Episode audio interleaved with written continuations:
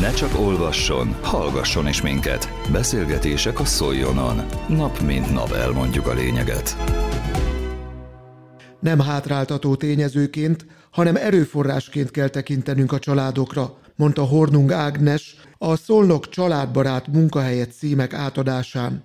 A családokért felelős államtitkár a Városházán tartott előadását a család fogalmának meghatározásával kezdte. Nagyon sokan beszéltek már a család fogalmáról, és nagyon sokféleképpen. Mindenki számára érdekes ez a definíció. Csányi Vilmos határozott meg egy számomra nagyon izgalmas mondatot, engedjék meg, hogy őt idézzem. A család akkor tölti be a szerepét, akkor ad kiegyensúlyozott harmonikus személyiségeket a társadalomnak, a maga is kiegyensúlyozott, szerető és védő közösség. Vagyis a családra, mint a társadalom egységére ezért is érdemes odafigyelni, mert a helyzete és a lelki állapota, ahogy ezzel is hangzott előttem is, meghatározza magát a társadalmat is. Van közöttük egyfajta reláció, amit egy felelős kormányzatnak nem szabad figyelmen kívül hagynia. A hazánkkal kapcsolatos előadások alkalmával már nagyon-nagyon sokszor elhangzott, hogy a családbarát fordulat 13 évvel ezelőtt történt. Ennek a hátterében az a jogos társadalmi igény áll, hogy a kormányzatnak, ellentétben a 2010 előtti vezetéssel, nem hátráltató tényezőként, hanem inkább erőforrásként kell tekinteni a családokra. Az azóta eltelt időszakban rengeteg változás történt. Családügyi támogatások, intézkedések hosszú sorra látodnak világot, mivel Magyarország kormánya, ahogy ezt Csák János miniszter úr is mondta, a családokon keresztül tekint a nemzetre. Több mint 30 támogatási lehetőség és intézkedés meglehetősen széles spektrumot fed le, és igyekszik minden helyzetben hozzájárulni azoknak a boldogulásához, akik úgy döntenek, hogy családban képzelik el az életüket. A családpolitika fontos eleme, hogy folyamatos eredményeket érünk el a munka és a magánélet összehangolásának területén is. A világ gazdasági berendezkedése ugyanis olyan, hogy az embernek dolgoznia kell, hogyha előre akar jutni az életben. A hatékonyságunk és az egészség szempontjából sem mindegy, hogy milyen feltételek mellett és milyen légkörben töltjük a napunknak ezt a jelentős részét. A munka és a magánélet harmóniájának megteremtéséről, az önök szép településéről nagyon-nagyon sokat tudnak az emberek. Az önkormányzat már háromszor nyerte el a családbarát önkormányzati díjat, emellett pedig négyszer tartották érdemesnek a családbarát munkahely címre is.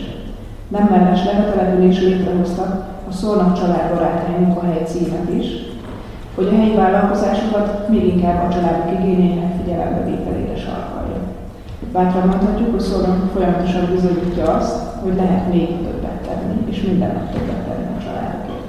A családok jóléte nélkül ugyanis elképzelhetetlen a társadalom jóléte, hiszen a nemzet a családok összességét jelenti. Elmondjuk a lényeget.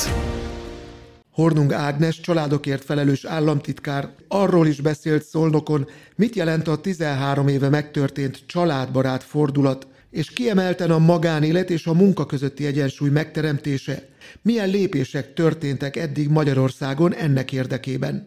A Szolnok családbarát munkahelyet címek átadásán arról is hallhattak tőle az érdeklődők, melyek a következő évek legfontosabb feladatai. Az első és a legfontosabb cél, hogy minél több gyermek szülessen meg, ahogy itt el is hangzott, ugye Kopmária is ezt mondta, hogy minden vágyott gyermek megszülethessen Magyarországon. A célunk az, hogy ezek a gyermekek minél előbb lehetőség szerint az édesanyja 30 éves kor előtt megszülethessenek, hiszen bizonyított orvosilag, szociológiailag, mindenféle szempontból, hogyha az édesanyja minél előtt tud életet adni az első gyermekének, akkor sokkal nagyobb esélyen születik második, harmadik gyerek, és válik egy családnál a családnál. Tehát az intézkedéseinket próbáljuk úgy finom hangolni, hogy a 30 év alatti szülés mozdítsuk elő a családokban. A második fontos célunk az anyagi biztonság. Ugye ezt az elmúlt években is nagyon sok intézkedés történt, ami ezt támasztja alá, nem is szeretném ezt másolni, mert lesz erről is egy összesítő ábra, hogy milyen intézkedések születtek az elmúlt években. A lényeg az, hogy azok, akik gyermeket vállalnak, szeretnék nekik anyagi biztonságot nyújtani, azt szeretnénk, hogy ez nem ne jelentsen számukra anyagi terhet, hogy egy-két-három fővel növekedik a családnak a lélekszám. A harmadik cél pedig, hogy legyen minőségi kapcsolat a család és a munka között, a magánélet és a munka között, tehát hogy tényleges választási lehetősége legyen a családoknak ahhoz, hogy ezt vissza szeretnének térni a munkába, akkor ezt megtehessék, ehhez legyen kellő facilitás az állam, az önkormányzat részéről, ha pedig szeretnének otthon maradni a gyermekekkel, akkor erre is legyen lehetőség, meg tudják tenni, tudjunk a anyagi támogatást nyújtani, hogyha egy anyag ki szeretné élvezni ezt a három évet, amit a tényleg a legszebb időszak egy gyermek életében, akkor ezt megtehessen. Az elmúlt 13 év intézkedéseit összegyűjtve tulajdonképpen láthatjuk, hogy a teljes életutat lefelé azok az intézkedések, amelyek születtek az elmúlt években, tehát támogatjuk a kisgyermekkort, a gyermekkort, a fiatal szülőket, a szülőket, illetve az idősek érdekében is tudtunk már hozni támogatásokat, és ennek az intézkedéseknek a számát igyekszünk növelni, Sajnos ugye azt el kell, hogy mondjam, amit önök is gondolom, mint önkormányzat, vagy mint bárki a saját bőrén is érez, az elmúlt évek viszontagságai, a háború, az ezzel kapcsolatos negatív gazdasági hatások nem könnyítik meg a helyzetünket, tehát így a konjunktúra időszaka sajnos véget ért.